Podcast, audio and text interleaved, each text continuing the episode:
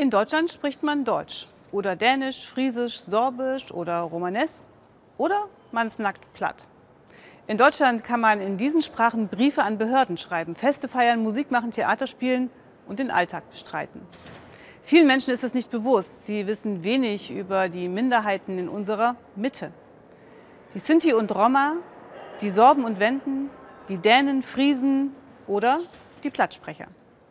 Heute startet im Deutschen Bundestag eine Ausstellung, die das Bewusstsein für diese besonderen Kulturen in Deutschland stärken möchte. Diese Ausstellung hat das Minderheitensekretariat konzipiert, dem ich für die gute Zusammenarbeit sehr danke. Was heißt hier Minderheit?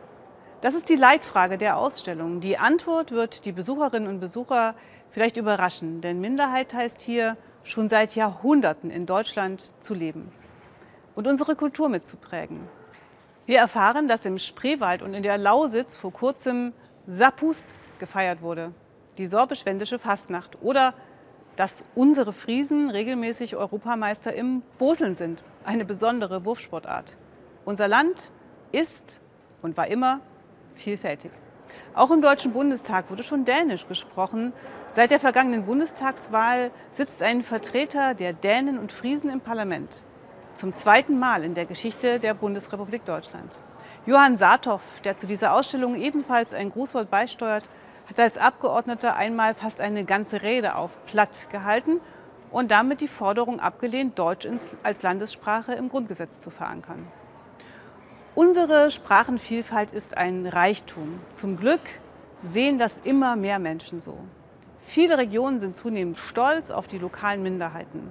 Trotzdem bleibt es eine Herausforderung, ihre Sprachen im Alltag lebendig zu halten. Zum Teil hat das mit dem modernen mobilen Leben zu tun.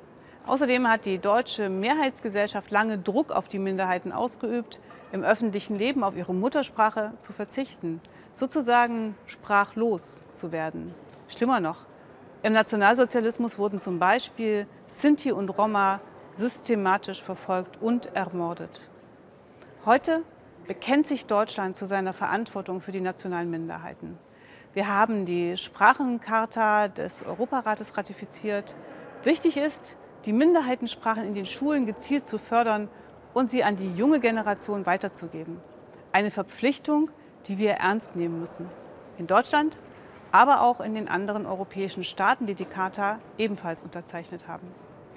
Im Deutschen Bundestag kommt regelmäßig ein fraktionsübergreifender Gesprächskreis zusammen, der sich mit den Anliegen der nationalen Minderheiten befasst. Seine Mitglieder haben sich sehr für diese Ausstellung eingesetzt. Ebenso wie einige andere Abgeordnete, die einen regionalen Bezug zu einer der Sprachgruppen Gruppen haben. Und ich danke Ihnen allen sehr herzlich. Vor kurzem ließ eine der Minderheiten aufhorchen. Die Sorbinnen und Sorben diskutieren, ob sie eine geschlechtergerechte Variante ihrer Hymne einführen. Bislang fehlen darin die Frauen. Minderheit heißt eben auch, auf der Höhe der Zeit zu sein. Davon können Sie sich in der Ausstellung überzeugen.